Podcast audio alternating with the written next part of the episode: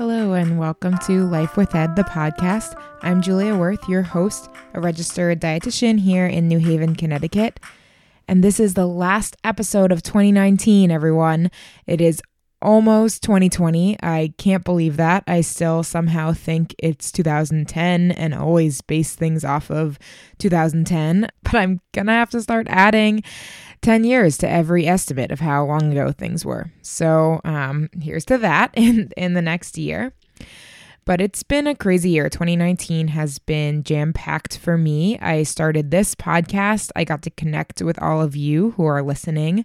I started my private practice um, with your Wild Nutrition. If anyone is in the New Haven area, you can always check me out if you want to work with me in the practice.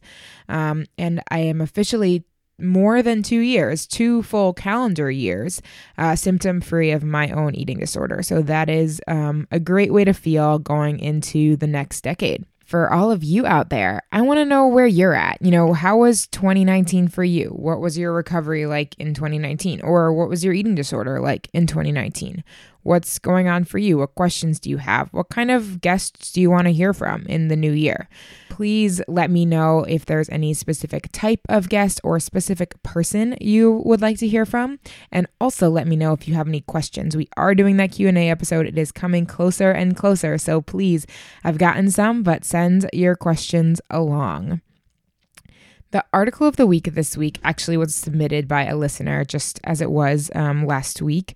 This article was published in August, um, but I didn't see it uh, until the listener sent it to me. And I think it is incredibly important to talk about in a subject that really cannot um, get enough coverage. The title is Who's Considered Thin Enough for Eating Disorder Treatment? It's on the Elemental um, blog on Medium. And it really goes into a lot of detail about the problems um, that having a weight classification for any disease, but in this case for eating disorders, can cause. Um, I experienced it myself as someone who is a little bit larger than your typical eating disorder patient. I wasn't asked questions that I would have been if I had been in a like somewhat smaller body, um, or you know looked to the part of a typical eating disorder patient. And I don't even want to use that word typical because what we think of as typical, the stereotype, really isn't. So, um, yeah, I don't look like the stereotype, but I do probably look like more the typical eating disorder patient. And um, a lot of health professionals have not caught up uh, and are not asking the right questions and are not giving the right um, concern to individuals who may not fit the underweight uh, sort of idea of an eating disorder. So I'm just going to read part of this uh, blog or article because it is really, really great. And you should all go check it out. It's a wonderful, um, kind of heartbreaking, but really important read. So it starts, um, I'm starting like midway down. As a culture, we tend to think that eating disorders don't happen to people in bigger bodies, or if they do, those patients can't be as physiologically sick as their thinner counterparts. This isn't true. You don't have to be emaciated to be very sick from your eating disorder, says Janelle Mensinger, PhD, an associate research professor of biostatistics at Drexel University, who studies how to improve eating disorder treatment and prevention programs. Mensinger's data emphasizes that body mass index, BMI, does not correlate particularly well with a patient's symptom severity, and when it does, the relationship is the opposite of what we expect. We're seeing people in higher weight bodies actually being more symptomatic in terms of eating disorders uh, behaviors by the time they enter treatment compared with lower weight patients. She explains, noting that this is likely due both to these patients' higher level of weight suppression calculated by subtracting a patient's current weight from their highest ever weight and the stigma they experience for being in a bigger body in the first place. So basically, what she's saying is that, you know, when someone enters a treatment center, those in bigger bodies often have more of the symptoms associated with anorexia or bulimia or whatever they are suffering from because they haven't been noticed or given any care um, when they were, you know, just having some of the more minor or just fewer symptoms. Um, the the main character in this article is Rose, who has an eating disorder, and um, she talks about her struggles and why, you know, she hasn't been getting the treatment that she really deserves. So I think you should all go check this out. It is a really great look at atypical anorexia nervosa. That is the, the newest um, addition to anorexia nervosa that takes out the weight classification.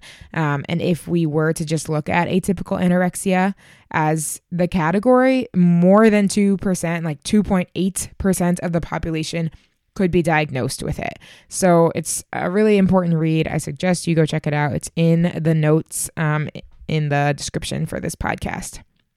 So, without any further ado, I want to wish you a happy new year, a wonderful start to 2020. And I also want you to get ready to listen to Jennifer McGurk. She's a dietitian. Um, she is my guest on this podcast. I am so happy to have her here. I first met her at the WIND, the Weight Inclusive Nutrition and Dietetics Conference in February of 2019, um, where she was speaking about her practice as an eating disorder dietitian and incorporating intuitive eating. And for me, that was sort of a concept I'd never thought about. It was intuitive eating in one box and eating disorder recovery in the other box. And I wasn't sure how you got someone from an eating disorder to intuitive eating that smoothly. It always seems like a super rocky process. And it, it is a rocky process. It is a struggle, but Jennifer has great tips on how you can do that as a practitioner and as an individual, how you can start thinking about intuitive eating.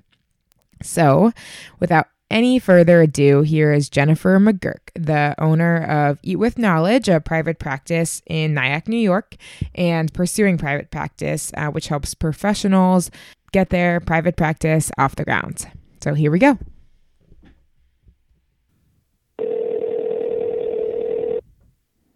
Hi, Julia.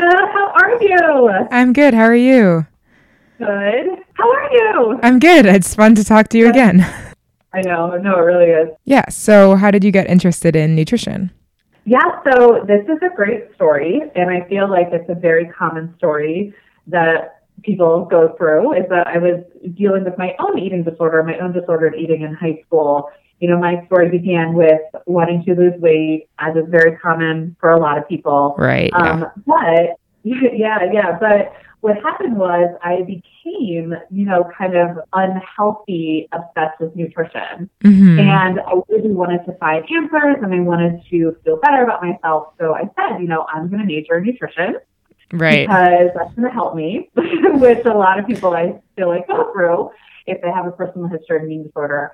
Um, but I have to say, my um, turn into college, like my experience going into Penn State as a nutrition major, was actually, in a sense, helpful at the beginning at least.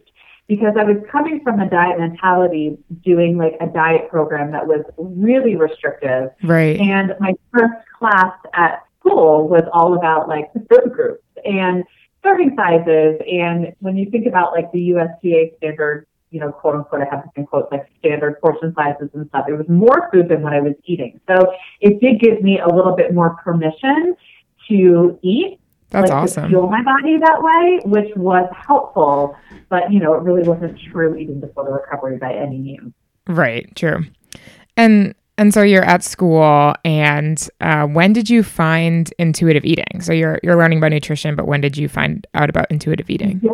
So unfortunately, I don't think my story is uncommon, but I struggled throughout all college, mm-hmm. dietetic internship, and in the first part of my career as a registered dietitian with my own eating disorder. And I found intuitive eating. I'll never forget. It was maybe like six months after I had found, or after I started my first job at a diabetes center. Okay. And one of my friends recommended the book Intuitive Eating, and she said this book really was a different way of thinking about nutrition, and I really liked it. So I remember I bought it. You know, at the time, yeah. spending fifteen dollars on a book was like absurd, even though my New York City rent book was like a thousand dollars a month. Thinking back on priorities, it's a little crazy. Yeah. But I bought, you know, the Intuitive Eating book, and I read it and that's what got me into my eating disorder treatment because I basically read the book and I said, I really want to practice this but I don't know how. Yeah. And I have so many different things going on in my life that are making this impossible, like my own anxiety, my own stress, my own stuff that was just preventing me from being an intuitive eater. And I said, I need to go to therapy. Like, right. I've never been to therapy before, but I need to go to therapy. And that's how I started my eating disorder treatment. Wow. Yeah. I think that's, that sounds really common in terms of patients that I see now who are like, I know I should be doing that, but I have like no idea how to even get there. I think like there's something Yeah. get blocking me.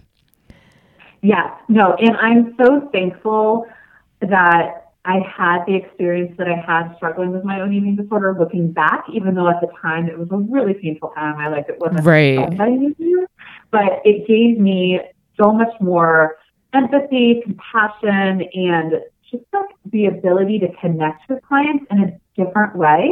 Like if I hadn't have gone through that. So definitely I'm thankful that I found intuitive eating when I found it. I'm almost thankful for the struggle, although that sounds really weird, but I'm thankful for the ability to be resilient. And I think in my own eating disorder recovery, it taught me so much, not only about me, but about life and about relationships and connections and, you know, what I value and what I want to do. That I'm so thankful for the help and so thankful for intuitive eating because it really did change my life. Yeah. I think that's great to hear because so many times people are like, oh, you shouldn't share that you had, you know, an eating disorder or any other issue or share like your personal life. But I do think it is helpful to know that, you know, I have been in the same seat as the person I'm talking to. Yeah, I think you're totally right. I think that there is a compassion and empathy that you cannot teach somebody. No, definitely. However, I don't think that you have to struggle to have it. I think that there's some people out there that just automatically have it. And even, even if they don't go through an eating disorder For themselves, sure. They automatically have it and it's just something that they have. But I would like to say you can teach anyone any education that you want, but you can't necessarily teach someone empathy. Right, definitely.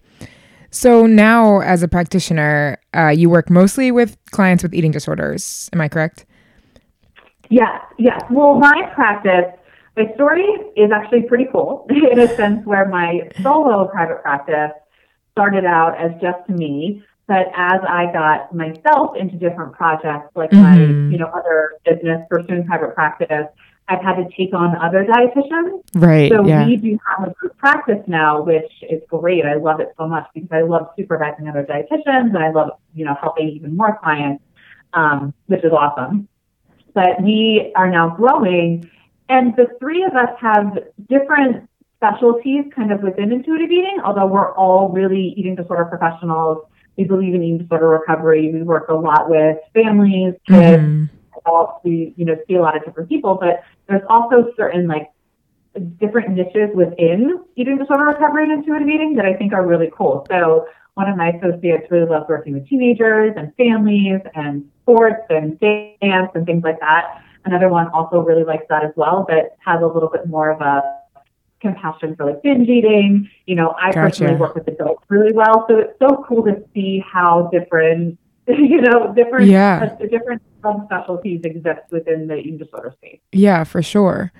So when you're working with a client, how do you, you know, begin the topic of intuitive eating and like how do you start them on that path? Because I think for a lot of people it's like, "Oh, read the book," but you know, where do you even start if you don't, you know, if you don't know where to begin?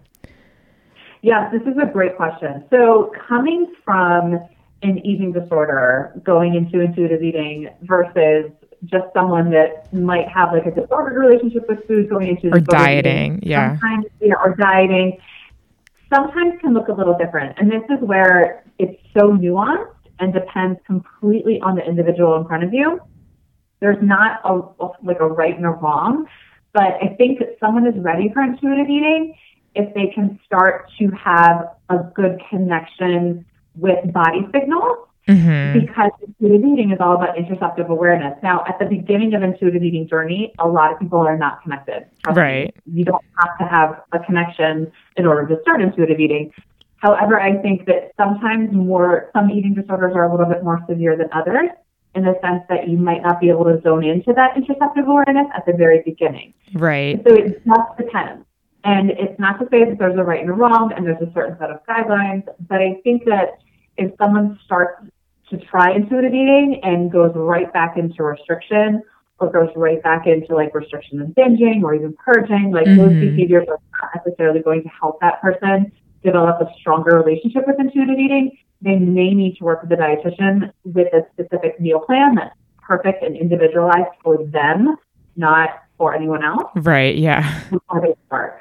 Um, but yeah, that's kind of my like stance on eating disorder recovery into intuitive eating. Right. I, I think that's a good way to explain that, you know, you might need this in between time where you're still sort of on a meal plan, having sort of strict, you know, this is what you need to do to be weight restored or to just have a more normal eating schedule.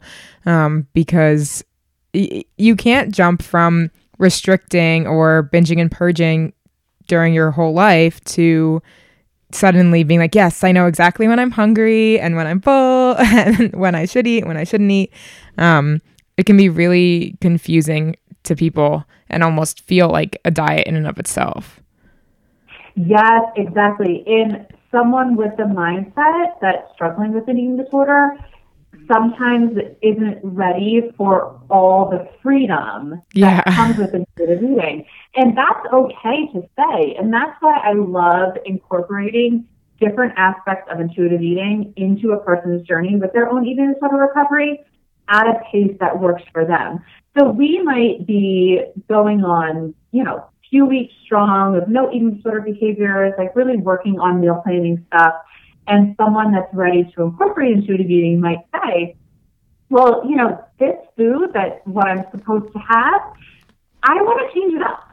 You know, like what, mm-hmm. like, what do I want to do? Like this doesn't really feel like it's something that is, you know, is something that I want to do right now.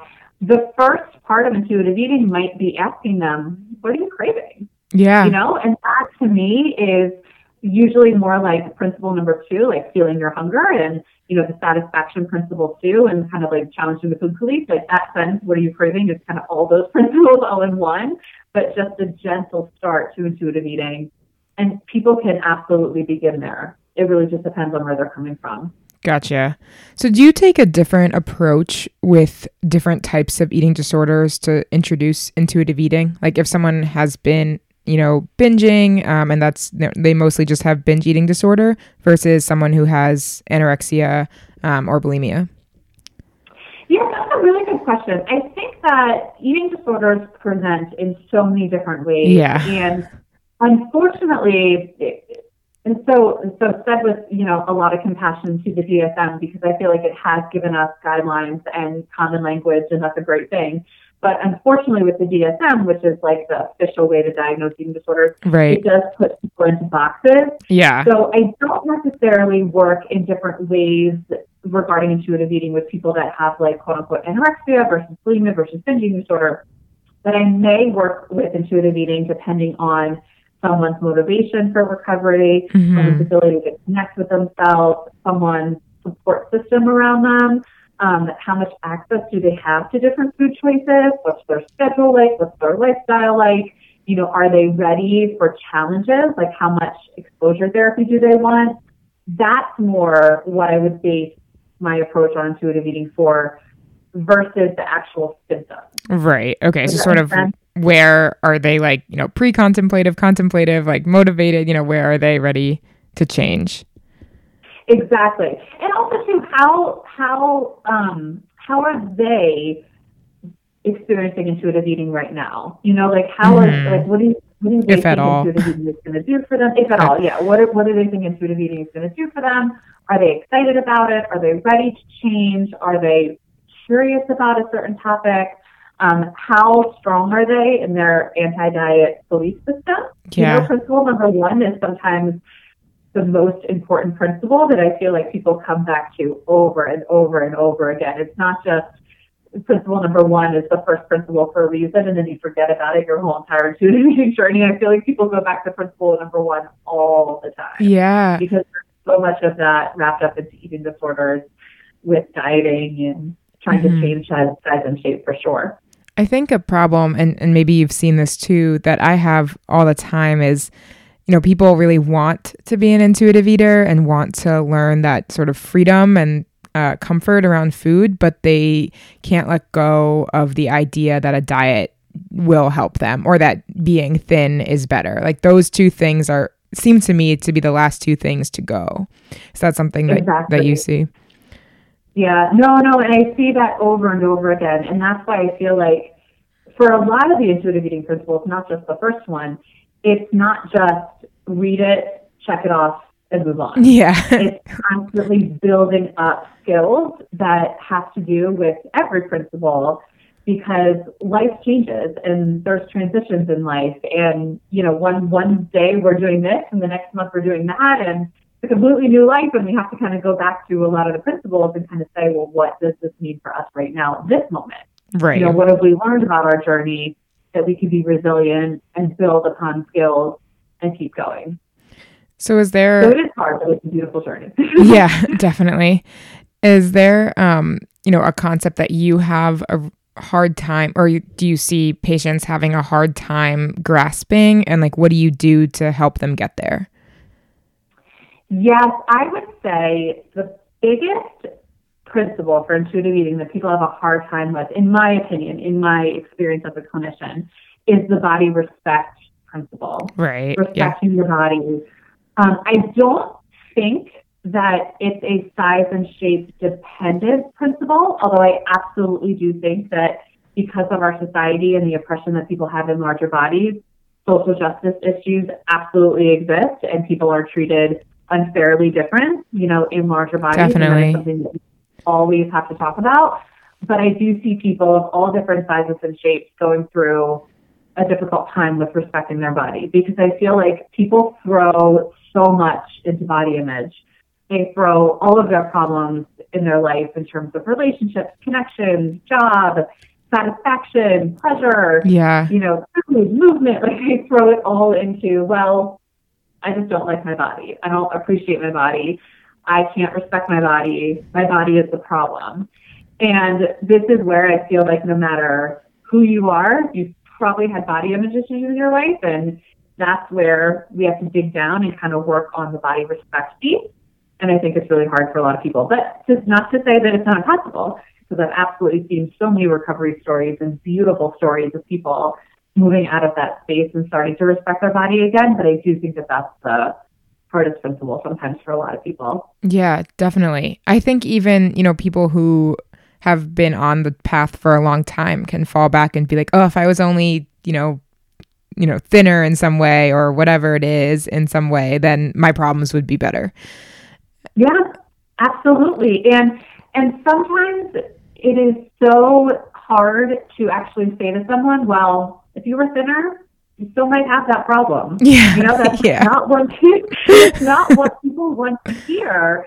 But I also think that when we can kind of confront it head on, Mhm. it it allows for change to happen. And it allows people to like take ownership of the fact that they have a problem in their life that, you know, might not be solved by weight loss or changing body shape and size. Right. I remember at one point when I was in therapy, like telling my therapist at the time, you know, all of my problems are because of, you know, that I, I weighed too much or whatever it was.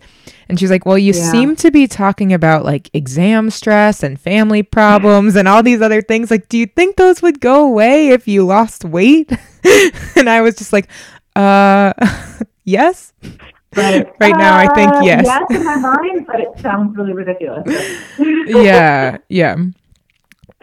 So, yeah. One thing that I think is really interesting about intuitive eating is that it, it kind of has to be, you know, everyone you live with on this journey. Um, do you do you see that as a conflict or a problem with any of your clients if their family or whoever they live with isn't also interested or moving towards being an intuitive eater? Yes. Well, so I believe that when someone in a family system has an eating disorder, I do believe that every part of the family needs to be involved in treatment. Definitely, yeah. And it's a pretty strong, yeah, it's a pretty strong belief system of mine just because I've worked so well with so many different families that have truly recovered and are in a better place because of the family work that they have done. hmm And I've also worked with some families that have just like kind of swept it under the rug and for various reasons. Like I never blame anybody or shame anyone for their eating disorder journey, but there are some families out there that you know just kind of don't want to deal with it, and I honestly think that that's a coping skill Yeah. for that family that is kind of working at the time.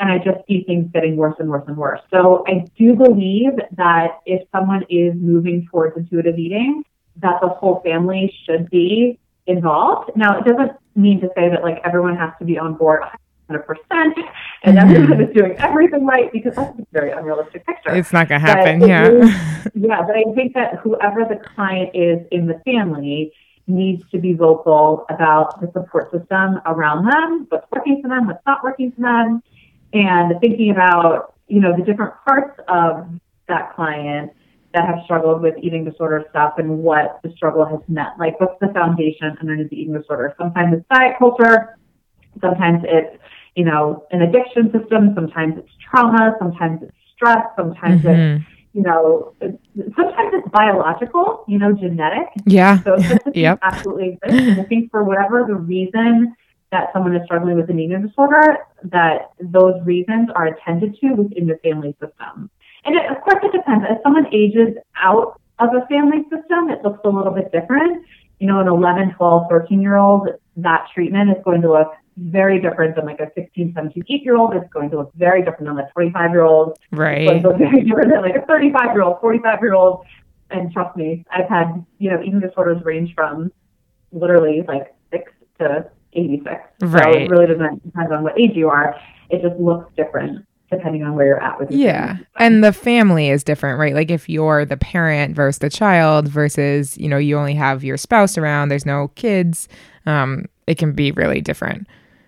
Exactly, exactly. And and you have to almost figure out what works for your family because one answer for one family is going to be completely different than another answer for another family. And Yeah. that's okay. Yeah. You know, everyone is different and everyone has their own path. And just like we celebrate all different cultures and all different holidays and things like that, we have to figure out what works for that individual family. Right. So, how do you talk to someone, or how would you advise someone to talk to their family or friend who is kind of resistant to the idea of intuitive eating? Um, but, you know, they need them to kind of be on board or shut that, that part down while they're around them. Yeah, that's a great question. So, if someone is out there struggling, I would say if you can use your healthcare team or your, your treatment team Mm-hmm. to the best of your ability, I would absolutely do so because this is the real life stuff that I think is so important Yeah. to practice. You know, like we're, like when you go to your appointments, of course we're going to be talking about troubleshooting things. Of course we're going to be talking about typical days and what's going on. But like even role modeling, role Yeah, role playing, conversation between a best friend is so important. And I've absolutely helped clients before do those type of real life strategies. So I would say if you can bring a family member or friend to a session, I think that's a great strategy Yeah, that's awesome. for a lot of people. If you can role play, you know, what you would say with a therapist or a dietitian, I think that that's also great. Um, but I think just sticking up for what is going to help you, if you're the client, sticking up for what's going to help you in the moment. So if a friend is talking about dieting or losing weight, just being very honest and say, you know what, like right now I'm just not in a place where that's helpful for me to hear. Yeah. Can we talk about something else? Yeah. you know, and changing the subject. Um, depends on how much of an activist you want to be, and, and no matter what level of activism is totally Mhm. okay. I don't want people to feel like they have to do things, but even saying something on the lines of like, well, you know, the dieting doesn't really work, Yeah. or you know, dieting just causes problems. You know, I don't want that for you in your life. I care so much about you, and thinking just how you can make the conversation go as smooth as it possibly can without like offending someone else so they don't have to be defensive. I think it's a good strategy for sticking up for your boundaries. But again, getting mean if you need to and sticking up for yourself no matter what emotion you have is also totally okay. Right. Uh, it just depends on what you need in the moment. Yeah, I think like that is such a just common problem. People write into me all the time who listen to the podcast and they're like, I'm totally with you on this, you know, health at every size thing or intuitive eating or whatever the topic is, but you know, my friends or family aren't and it's driving me nuts or I don't know what to say. Um and I think people just have a really hard time, you know, not making it a fight, but also sticking up for themselves. Yeah, yeah. And uh, so I was having a really great conversation today with a client about boundaries. Mhm. And I think that boundaries are so important, and you have the right to feel and feel as best you possibly can with your stuff. But at the same time, you're not responsible for other people's actions. Like Right. they have their own actions and their own emotions and their own boundaries. So all we can really control is ourselves in those situations. So I use the example, I feel so bad if anyone's out there that's, you know, a Verizon employee or Optimum employee or All Altice employee, because I feel like I'm going to sound like I don't respect them. But I feel like cable companies knock on my door all the time asking me to switch. yes, like, all the time. And, and what I say as an example of a boundary is that, you know, my house doesn't have a sign that says, like, you can't knock on the door. You know, Right. It's, it's not illegal, at least, like, without this sign. It's called like do not disturb or do not knock campaign. That's where I live. But, but our house doesn't have it. So that Right. employee has every right to knock on my door. It is my decision, even if it annoys me, it's their right. You know, it's my decision to open the door. It's my decision on how long of a conversation I want to have. It's my decision whether or not I just like not answer the door, you know, Mhm. or ignore the person. Or it's my decision to listen to their spiel for 20 minutes and waste 20 minutes of my time. You know, Right, it's yeah. my decision. So I cannot control the other actions of people around me. All I can control is the boundary that I set up for myself. And that's what I try to teach my clients as well. Yeah, that's an awesome way to put it because I think a lot of us have gotten really good at like hanging up on the telemarketer, but we need to expand that to like other realms. Yeah, yeah. Why why can't I mean I know it's going to sound a little mean out there, but if you're having a problem with a friend or a family member and you've just you know gone there so many times with them and they just don't get it, like you can hang up on them.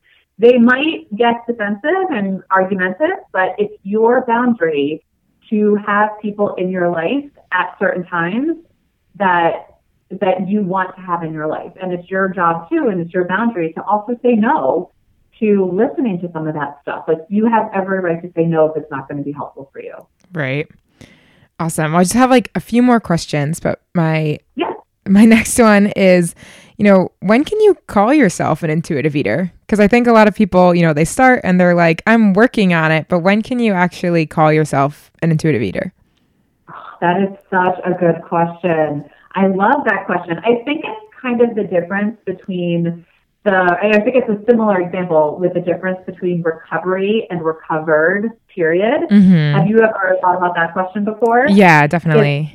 Yeah, it's so it's there's so many nuances of it.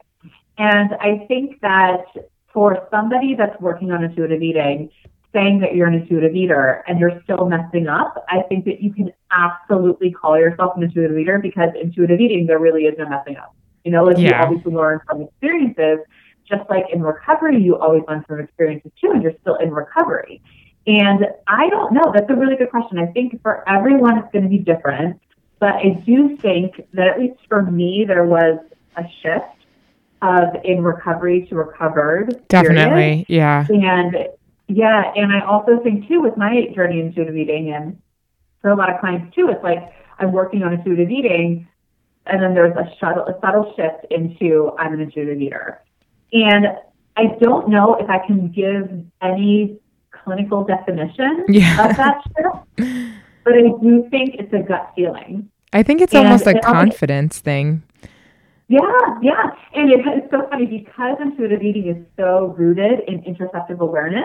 Mhm. I feel like the answer is that if you feel like you're an intuitive eater, you're an intuitive eater. Yeah. And no one is going to tell you that there's like a specific definition because it's really up to you to have that awareness of your own journey.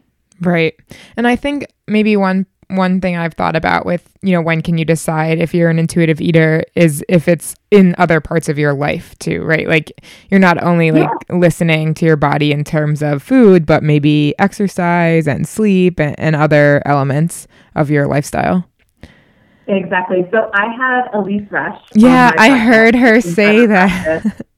Yes, and she said it so beautifully. She said something along the lines, this is not a direct quote, but she said something along the lines of like, someday I want to write a book called Intuitive Living. Yeah. Because there's so many aspects of intuitive eating that go into other parts of people's lives Mm-hmm. and their whole entire life is changed at times with intuitive eating because you see it starts with the food, but then it branches out into so many areas. Yeah. So I really appreciated that comment. Yeah, that was amazing.